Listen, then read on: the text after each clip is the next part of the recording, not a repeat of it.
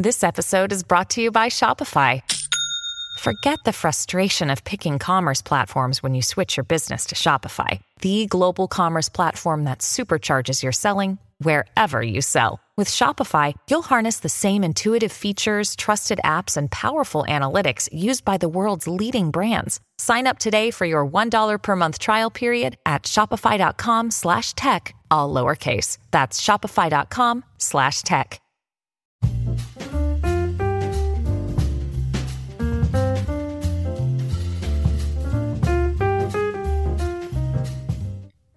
Hi, I'm Bobbi, and I'm your friend who knows just a little bit too much about pop culture. Welcome to your weekly meeting of Pop Culture Fanatics Anonymous.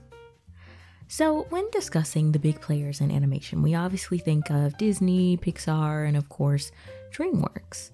If you need a bit of a quick refresher on DreamWorks, DreamWorks is a studio responsible for films like The Prince of Egypt, Shrek, How to Train Your Dragon, Boss Baby, and Trolls, just to name a few. DreamWorks is such an interesting case when it comes to its place in animation history, and I think their story goes largely unknown. So, this week we're going through the crazy journey of DreamWorks animation.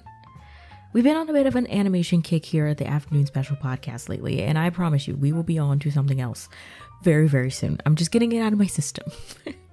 so, if that sounds good to you, let's get started.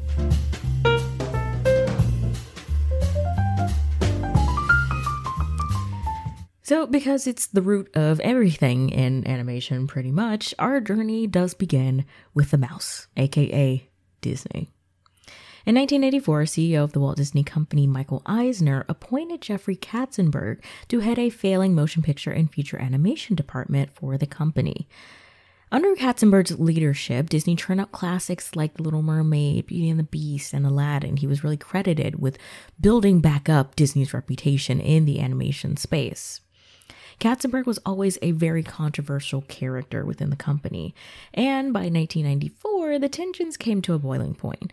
To set the scene of kind of how he was a controversial figure, he was kind of known for being somewhat receptive to the animators, but kind of not really. He was very focused on bringing in celebrities to these films and, you know, making it this really like kind of star environment for these films. And so that would kind of contend with the animators and their visions and everything. So he was just, he was just very controversial.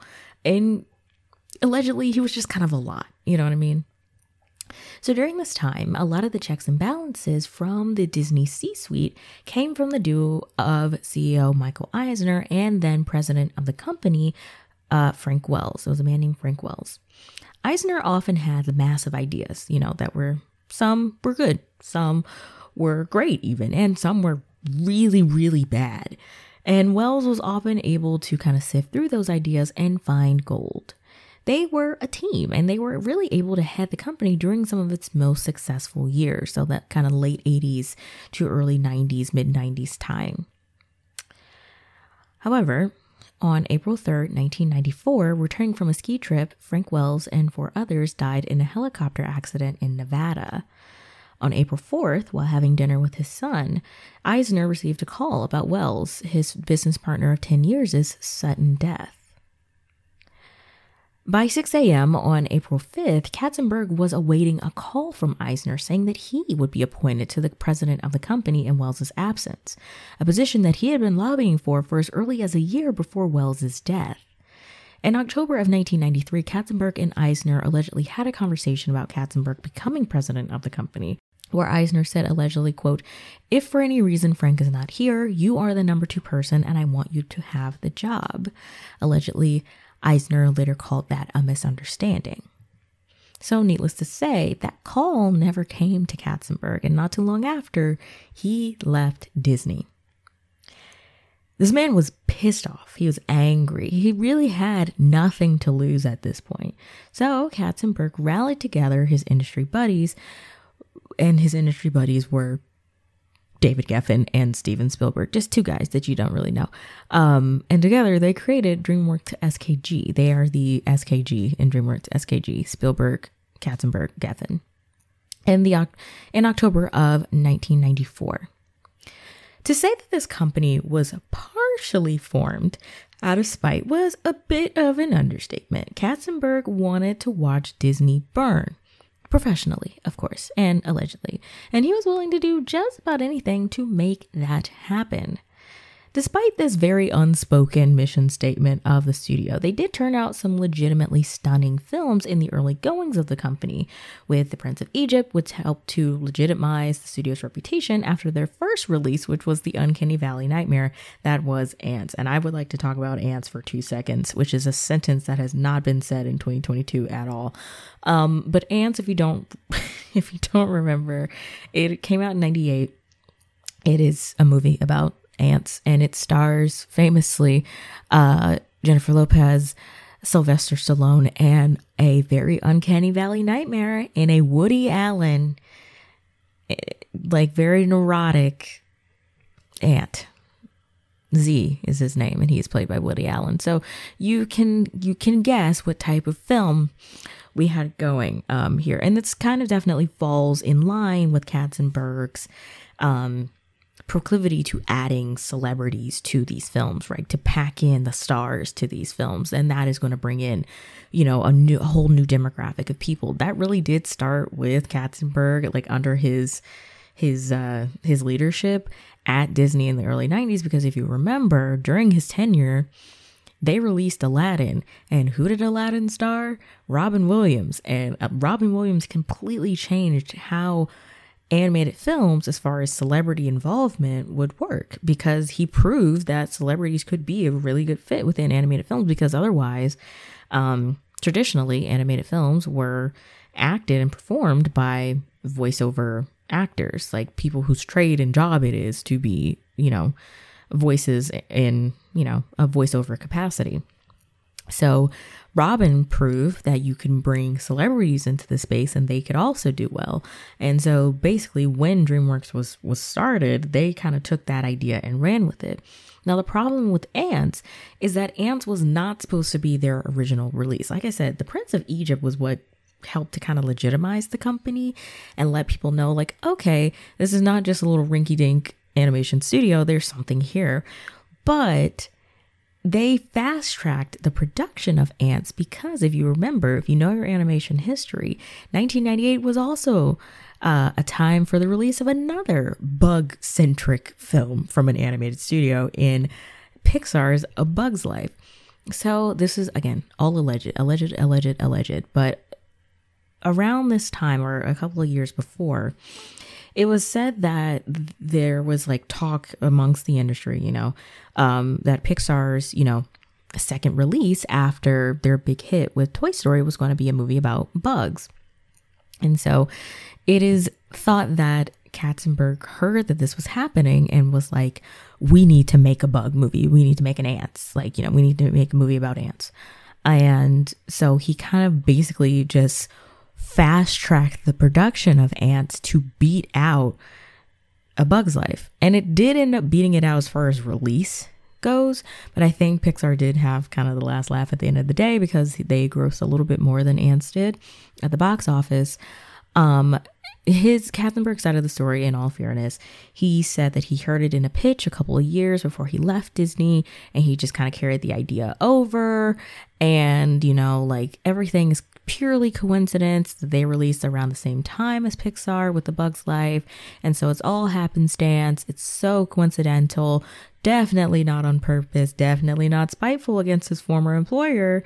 You know, none of that. So that's kind of the record that he's that he sticks to as far as that goes. But Antz was their first official release, and it you could definitely tell that it is a movie that was made to spite another studio. Like I remember watching Antz as a kid, and it's not.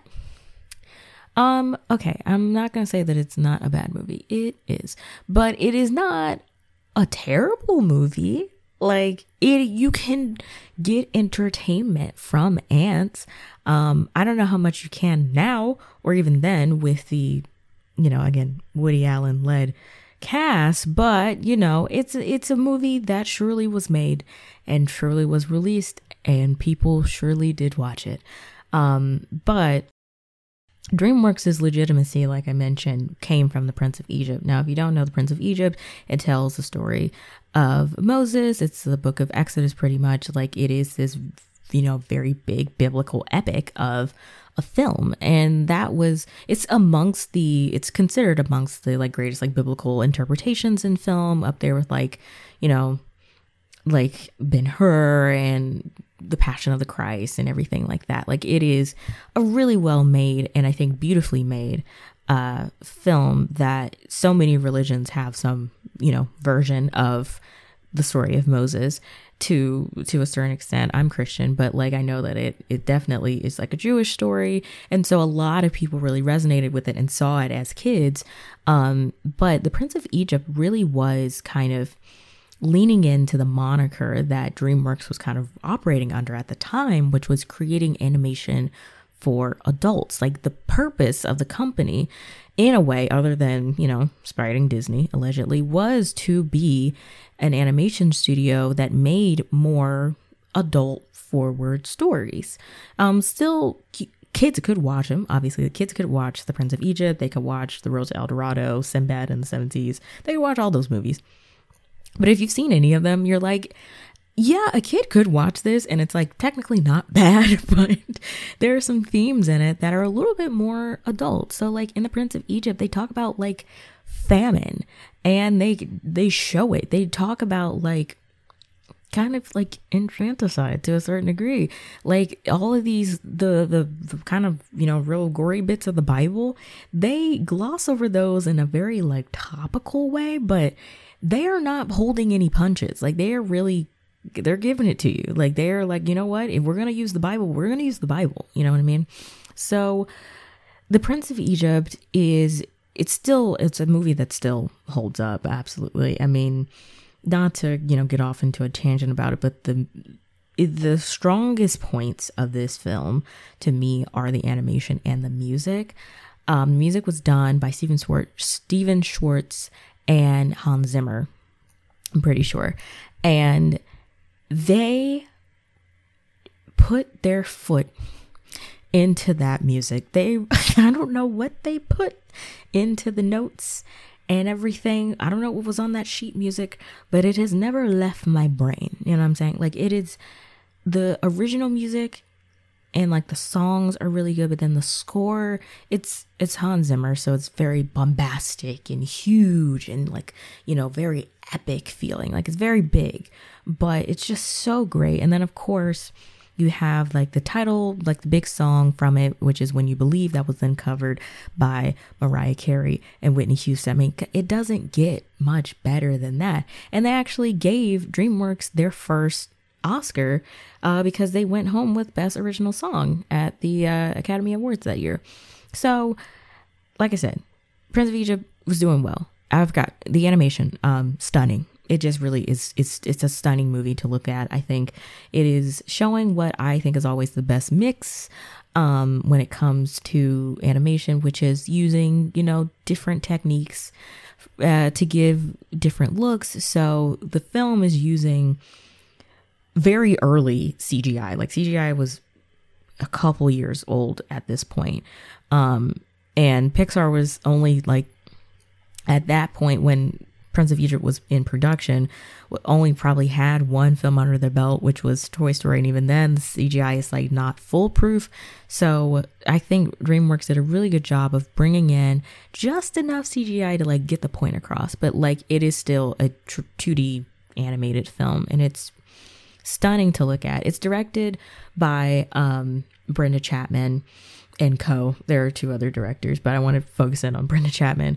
Um, Brenda Chapman is like kind of this consistent voice within animation. She's also uh, was the co-director of Brave, so like she was one of like the one of the most prominent women in the animation space. So she like co-directed this, um, and it's it's great. If you haven't seen this movie in a long time, highly recommend it. But like I said, um, it made $218 million at the box office worldwide, and it was definitely considered one of the most successful, like non Disney movies. Um, you know, definitely like at the time it spawned a spinoff, which was Joseph, King of Dreams, which was like, oh, it's not great. Um, I remember seeing it in because I went to a, a Christian uh, private school when I was younger. And I remember we would watch films like that. And, you know, it's just easy religious media to put on other than like Veggie Tales. Um, and it also like got a, a run as a, a, stage musical too. So Prince of Egypt has a very long lineage. Got its, you know, got really got DreamWorks's legs underneath them. But the problem was, while they made 218 million dollars at the box office, and that's a lot, it wasn't the smash hit. You know what I mean? Like it wasn't this big behemoth property for them. They were working on other films at the time, like um, The Road to El Dorado, which was meant to not be so serious, but still wanted to be a little bit more adult forward. And it definitely is, um, because if you watch that movie, there are definitely parts of it that they are alluding to things that like kids should like it would absolutely go over a, a child's head. Um, there is there is one scene in particular, if you've seen that movie, with the uh, character of Chel and the other character of Tulio, and they are having they're alluding to uh, relations that they're having in a scene. It's like it's a split second, like kind of blink and you'll miss it type of thing. But it's like, oh, okay, whoa. Um, even in how Chel is the character of Chel is is drawn there's nothing really kid centric about that movie. Um, but I digress. So it just, but it falls in line with their, like I said, their mission statement of making more like animation for adults. It's not adult animation, but it's a, you know, family film that does tend to cater a little bit more towards the older members of a family versus younger, which is what many studios traditionally tend to go for. But unfortunately, these films weren't, like I said, yielding a crazy profit like that. Not until 2001.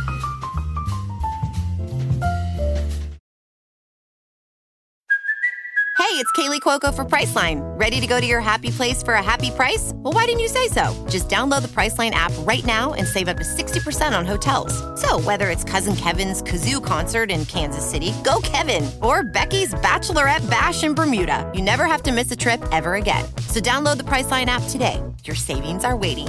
Go to your happy place for a happy price. Go to your happy price, Priceline. And if you know where I'm going with this, you know where I'm going with this. 2001 marked the release of one of the greatest animated films of all time in Shrek. Shrek was this little movie that could to a certain degree. like it was this movie that so many people, especially within the company, were like, we don't know if this is going to be like super duper good or not. Like it was kind of treated as the uh the B team and like the A team and B team in animation is not a foreign concept by any means.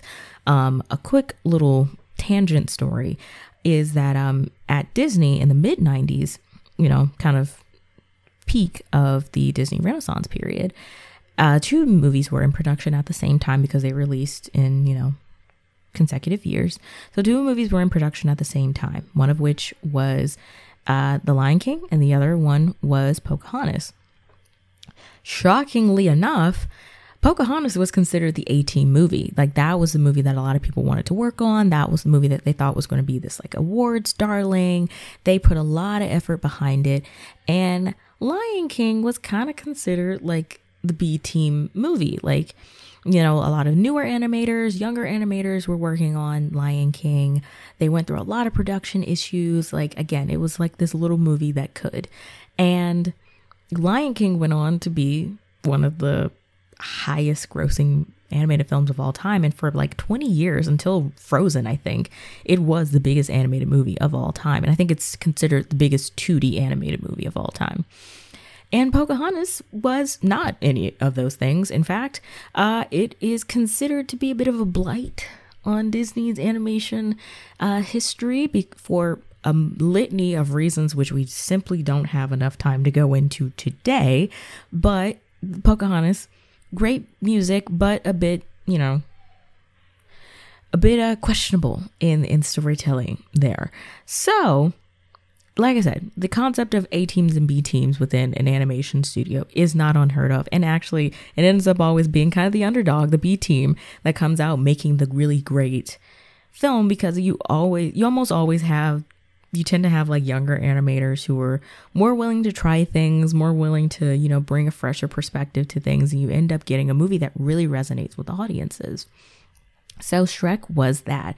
Shrek, I think the rights for it had been acquired as early as 1991, the book Shrek, which was written by William Steig, uh, came out in 1990, and the rights for it were acquired in 91 by one Steven Spielberg. But he didn't really do anything with it. At the time, he had his own animation company, which was a spin-off of his production company, um, company in Amblin Entertainment.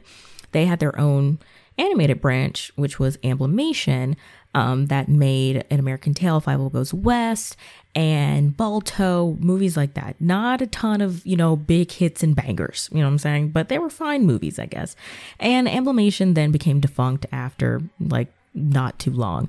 So he, they did start to put Shrek into production. It was supposed to be 2D animated. It was supposed to be a lot different. I think it, was set to have Bill Murray and Steve Martin in the roles of Shrek and Donkey, respectively. Like it was supposed to be a much different film, and they just couldn't really ever get it off the ground. It never really went anywhere. So the rights for it expired and it was up for grabs again. And then a little bit later, Jeffrey Katzenberg became interested in the story and he took it and got the right and acquired the rights for it. And when DreamWorks started, he was like, okay, I got the rights for this thing. Have at it. You know, like we're gonna make this film, but yeah, our our meal ticket is the Prince of Egypt. So you go do whatever it is you're gonna do with this ogre.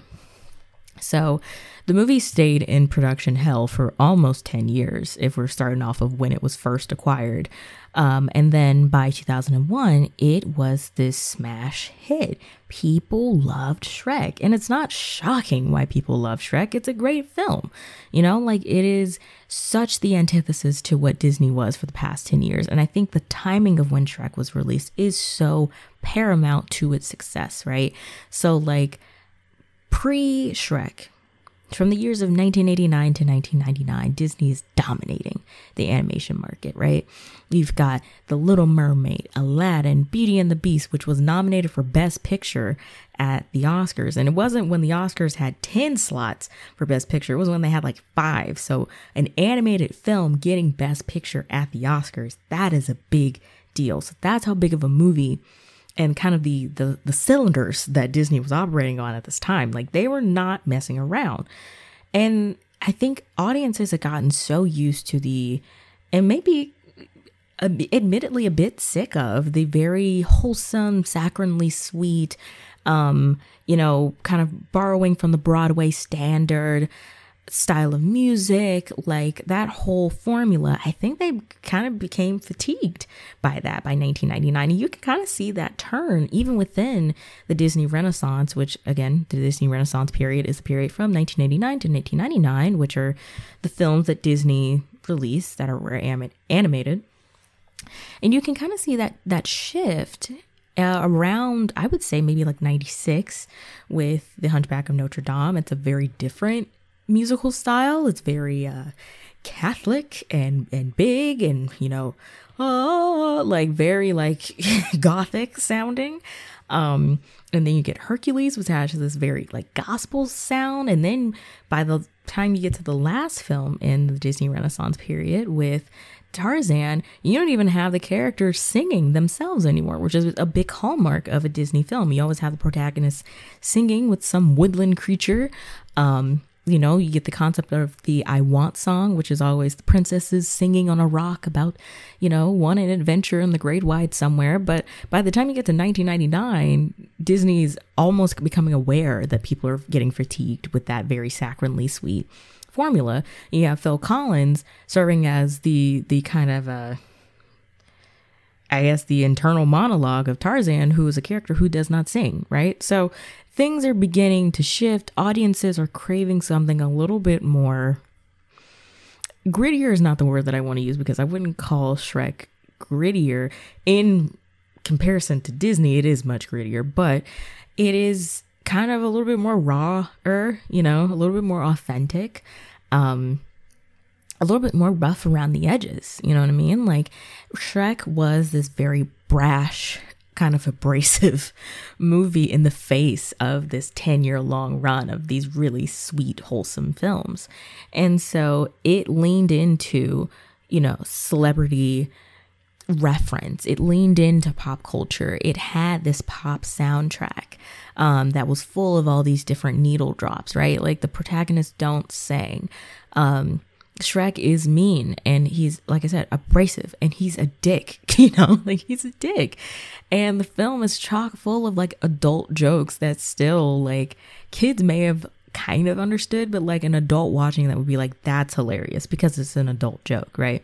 So Shrek was all of those things. And it kind of, its success proved or showed DreamWorks, oh, okay we've got something here. Maybe we need to pivot a little bit. Maybe we're not going to be the super serious animation studio, you know? Like maybe this is where we're heading with with everything. And so that ball, that thought, that train starts rolling with Shrek. And then 3 years later, they release Shrek 2. And Shrek 2 proves to be even bigger than Shrek the first one was. Like it was Shrek 2 was massive. It's considered to be one of the greatest sequels of all time. It's definitely up there for me. Um, when you're talking about great sequels, you know, you're going to talk about Toy Story 2, you're going to talk about The Empire Strikes Back, like you're going to talk about Godfather Part 2. Shrek 2 needs to be in that list. And I am not kidding you. It is such a good movie. I kind of go back and forth between which one I like more between Shrek and Shrek 2, but Shrek 2 sometimes edges it out. It's a really good sequel. But Shrek 2 was even bigger than Shrek, the first one was. So then DreamWorks now had a franchise on their hands and a franchise that was incredibly profitable. So what happens when you you kind of you capture lightning in a bottle with this first film that's this very like abrasive, kind of mean, you know, a little bit ugly character. And then you're able to create a sequel that people love and it makes all this money. Um, both films, which I think put into perspective just kind of the different plane that Shrek was operating on. Um, both films premiered at the Cannes Film Festival. Cannes is one of the most prestigious film festivals on the planet. It takes place in like the south of France, and films that go there they compete for like the biggest prize at Cannes is the Palme d'Or. Um, and so Shrek One and Shrek Two both premiered there, and both competed for the Palme d'Or. They didn't get it, obviously, but to compete for the Palme d'Or as an animated film, that's a big deal. I think the only other film that has competed for the Palme d'Or might have been Peter Pan back in the 50s for Disney. So, like, not many animated films go there uh, to compete and everything. Like, it's not a very, it's not a very standard practice. Um, but if you're DreamWorks, you're seeing that, okay, we captured lightning in a bottle with this first film. Then we get the second film that makes all this money now we're going to lean into that formula that we're creating. This kind of like not you know these films are sweet but not like the first emotion that you get from them is not sweet. They're you know sarcastic and they're not feeling like they have to be so like you know la la la la la like it's not it's very just kind of in your face. It's very pop culture referential. It's very just leaning into the the, the vibes of, of the time and they're also leaning into the celebrity of it all. Shrek 2 had, you know, Cameron Diaz, Mike My Michael Myers, Michael Myers, Mike Myers, Eddie Murphy, John Lithgow, and that was like kind of the core cast. But then with Shrek 2, you expand that cast out to include Julie Andrews and Antonio Banderas and John Cleese and Rupert Everett and Jennifer Saunders. So like you are just packing in that celebrity and making it this kind of, uh, for lack of a better word, spectacle, I would say. Um, and so now DreamWorks is like, okay, we are going to keep this model going. How can we get more Shreks going. So then in the coming years, you have Madagascar. Then Madagascar gets two sequels. You have kind of the bit of an offshoot because it didn't get a sequel, but kind of a similar similar vibe as Shrek, but not as well executed. Even though I do love this film in Shark Tale, which if you don't remember, Shark Tale is the uh, Will Smith and Angelina Jolie fish movie. Um, Renee Zellweger and Jack Black are also in it, but it's Will Smith as fish, um, and it's Angelina Jolie as like a sexy fish. So you you get that movie, and then a little bit later down the line, you get movies like Over the Hedge, and um, you know, get Kung Fu Panda, which was another big franchise. So like DreamWorks has figured out this model of we can do these kind of fantastical stories and make them super sarcastic and pop culture referential and very hilarious and turn them into these franchises that do really well. But as you could probably tell if you've seen any of those movies that I just mentioned, they kind of got a little bit younger in the demographic that they were targeting. And I want to take a second because I talked about this on Twitter, which is where I talk about everything. And there was at some point someone who was trying to suggest that I was saying that I was trying to shoehorn DreamWorks into the animation is just for kids box, which is the opposite of what I'm trying to do, actually. What I was trying to say, and what I'm trying to say to you now, is that DreamWorks, from the get go, has technically made films that are for the family. You know, it's fam. They said you should refer to it as family entertainment, which I will agree with. So DreamWorks has made family entertainment, right? Children and parents alike can watch these films.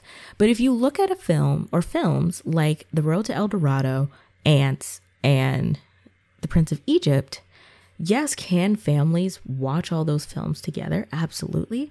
But you are definitely intending to target the older half of that family demographic, right? That tween to teen market is kind of your sweet spot for those films, tween to teen and adults or, or who you're kind of wanting to target with those films. And then with like, you know, a Madagascar moving into Over the Hedge, moving into Kung Fu Panda type of films, and then at some point Shrek the Third sprinkled in there too.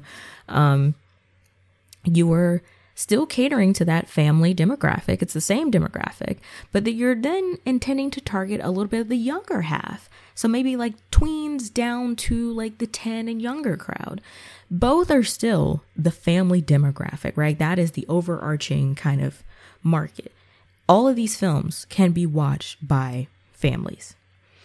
But you are definitely intending to go with either a older demographic with how you're intending to present the films or you're going with a younger younger demographic based on that same thing. I think this person was like I'm trying to say that DreamWorks only makes films for kids. No, like we we will get to that I will circle back to that as we go along, but I'm like no, these films can be enjoyed by literally anyone and they have been enjoyed by most people. And Eh, the first half of DreamWorks' history, or really like the first third, I would say, was mainly kind of enjoyed by adults. It got a lot of critical acclaim in that way. So, like, I think people were getting lost in, in the sauce on that one. But, like I said, as we're moving into the, you know, more franchises are beginning to pop up. At this point, we also get How to Train Your Dragon, which is a bit of a departure from the Shrek model because it's not, you know, like super duper sarcastic and, you know, witty, whatever. It's this kind of like high fantasy for kids thing. And it's proved to be really, really, really like emotionally gripping at points, especially in the first film. Um, so they kind of departed away from that Shrek formula, but stayed, you know, tangentially connected to it. Um, so then by this time, you were kind of approaching uh, in the kind of mid 2000s is when DreamWorks is uh, they start to partner with Paramount, and that's when Paramount gets like distribution rights and everything. Um, they're also working with Aardman Animation, which is a British stop motion company, so they are responsible um, in partnership with DreamWorks for films like Chicken Run and uh, Wallace and Gromit, like The Curse of the Were Rabbit. So they're expanding on their animation styles that they're interested in, which they've been doing kind of from the get go. Um, because if you're taking note, uh, they have done 2D animation, they have done uh, 3D, so CGI animation, and then now in partnership with Aardman, they have done stop motion. So they're really hitting all the stops within the animation medium. So for that, I've always applaud DreamWorks's, you know, willingness to embrace different animation styles under one kind of studio house. It's always been really, really good work from them in that way. Um, but like I said, in 2006, that is when Paramount Pictures had acquired the rights to distribute the next like 12 films that they were going to distribute. And so under that, we get, you know, Over the Hedge, Kung Fu Panda, like movies like that. And then in 2016 is when things really do take a turn for DreamWorks. And in 2016, that is when they're acquired by NBC Universal, aka Comcast. Um, and they become under they come under the NBC Universal umbrella, which is where they are today. And so around this time is when DreamWorks really kind of sets into this again, family entertainment model, right? It's family entertainment. Anyone in the family can watch it, the whole family together can watch it. But at this time is really when they are kind of really leaning in to catering to a bit of a younger demographic within that family demographic model. So you get films like Boss Baby and Trolls, which are very kind of younger geared films. And so that's why I think the the person who on, on Twitter that I was I was talking to, I think that's where I was getting a bit I'm like I feel like we're we're this is kind of like a straw man argument, you know, like while yes, anyone can enjoy these films. I don't necessarily know that a ton of adults are going in and enjoying or that DreamWorks was intending for a bunch of adults to watch a film like Trolls or Boss Baby. Could adults watch Trolls and Boss Baby and get entertainment from it? Yeah, they you could because they're they're coming from a studio that makes well-made movies. That's not the issue here. But if the intention of the studio is to be like, "Hey, this film is for like 10 and younger." It's intended for that audience, but anyone can enjoy. And I think it's like intention versus, you know, who is actually watching it are sometimes two different things. They can, they're almost like a Venn diagram. They could be like intersecting, but sometimes they might not. And that's okay. It really is. But by the, um, the acquisition by, uh, by Comcast by them, or of them, I should say, that is when they really began to kind of set into making these very kid forward IPs. So, like a lot of the biggest kid IPs that children love nowadays, like I said, Trolls, Boss Baby, Shrek, um, you know, all these different things, Kung Fu Panda, like they they are from they are from DreamWorks. And so it's a very different tale of a company that began with this very, you know, we want to make animation for adults. We want it to be serious. We want it to be kind of raunchy, like everything like that, to a company that is very different from that now. And I think that was why a lot of the discourse, if you didn't know, um, at the time of this recording, DreamWorks dropped that they made a new animated logo and it showed some of their biggest properties and some of their newest properties. And it's planned to play ahead of the new Puss in Boots movie.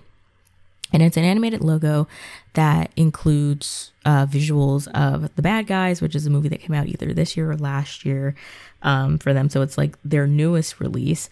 Um, it showed Kung Fu Panda, Boss Baby, Trolls, and Shrek. Um, and I think I might be missing one, but I think those are all the ones.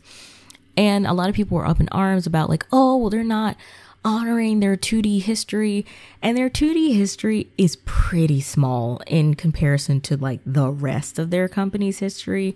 I don't think that the NBC Universal version of DreamWorks is all that interested in their 2D, their past 2D history, because it doesn't cater to their current demographic. Um, and to include like and to include the prince of egypt in that animated logo would really be fan service for adults who are not their their tar- target audience in the first place um I think that's just the the long and short of it. Like, would I love to see them reference the road to El Dorado? Would I love to see them put the sexy ghost lady, uh, not ghost, she's like a goddess Yeah, goddess lady Eris from Sinbad, Legend of the Seven Seas. Of course I would. But like I'm not the target audience of DreamWorks animation. I'm just not, and that's okay. Uh, so a lot of people were saying that um, and everything, and I'm just like, guys, like this isn't for us, you know, like this isn't for us. This is for like the five, six, seven, and eight year olds out there. They're probably to eat this up. They're to eat this logo up. They're really to enjoy it. Um, but I, that was a whole nother thing. So I think it's a very interesting tale. The the the company that began as animation for adults that is now, you know, taken a bit of a younger turn and found a lot of great success with creating franchises that kids and families alike can really enjoy. Um, I don't think it's a bad thing necessarily. It just kind of happens, you know, when you find something that works, you're going to replicate that formula as much as you can uh, because that is ultimately what the point of the business is. You got to turn a profit. So if that formula is what's going to turn that profit, you're going to do that. Um, but it still doesn't make their their films any less enjoyable. I think that the new Puss in Boots movie, which is kind of borrowing from the Into the Spider Verse style of animation, I think it looks great, and I think a lot of I've seen a lot of people, like a lot of adults, talking about it. So it's not to say that they're only catering to like a 10 and below crowd. But they largely are, but they are still capable of making films that anyone can enjoy. That's that's a constant. You know, that's never gone away. Animation is for everyone, and it has always been for everyone. But an intended market is a completely different thing. It doesn't mean that you as an adult cannot watch Boss Baby. No one is stopping you from watching Boss Baby if that's what you want. But you can it's it had an intended audience and it may not be adult and that's okay. So that is the kind of unofficial history, unofficial jaunt through the pop culture journey of of DreamWorks. It's a very interesting animation studio. Um, it doesn't get nearly enough credit. I think it's a really good animation studio. They're doing some really imaginative things as far as animation style goes. And they're just, it seems like they're just having fun with these films. And I can always respect that. Will it always be kind of second fiddle to the Disneys and Pixars of the world? Perhaps. Perhaps, but it doesn't make it any less good. I have a good time. There are plenty, some, like I said, Shrek and Shrek 2 are easily in my top 10 greatest movies of all time list. They're definitely in my favorite movies of all time list. Um, so DreamWorks is is good. that's that's my my stamp of approval. DreamWorks is good.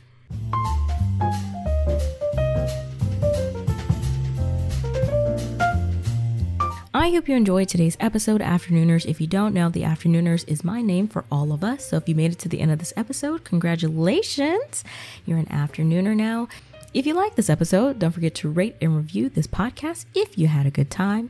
It helps out the pod. You get to tell me how you're feeling about the pod, and I get that sweet hit of praise and validation that is my life force and keeps me going. If you want to know where else to find me on the internet, you can find me at the Afternoon Special on TikTok or Instagram or over on Twitter at Hi I'm Bobbi, H I I M B O B B I. And if you're thinking, Bobbi, I need to go on a full DreamWorks marathon from start to finish, I'm not going to be able to remember all that, bestie. I get it. I support it. And I might join you. So when you're ready, I put all that information in the description down below just for you. You're welcome you can probably tell that it's been a little bit of time, you know, plotting out these episodes, ruminating on the history of DreamWorks and the like. And so I have to put something on in the background.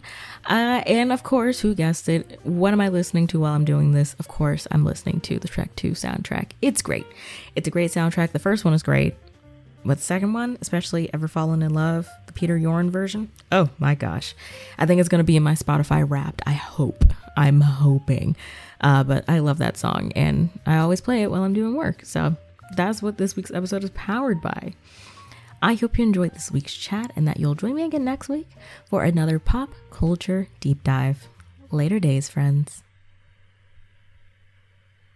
Welcome to a journey into the heart of the Texas Renaissance Festival, the nation's largest and rowdiest celebration of medieval fantasy. But what lurks beneath the facade of tights and turkey legs? Well, we dove deep into the empire to uncover a history marred by mystery and misconduct. murders, assaults, and other crimes that tarnish its legacy. This isn't just a fairy tale, it's a cautionary tale of power, fantasy, and the consequences that follow when they all collide. Search for Crime Waves Renaissance Texas on Apple Podcasts, Spotify, or wherever you're listening now. Carlos King, one of the most sought after executive producers in reality television. I am thrilled to announce Reality with the King, where we'll discuss all things reality TV. I have interviewed everyone from Nene Leakes, Teresa Giudice, and Kenya Moore. Each episode, we will rehash shocking betrayals, honey. Yes! Hilarious shade and all the drama. Reality with the King podcast is available wherever you get your podcast.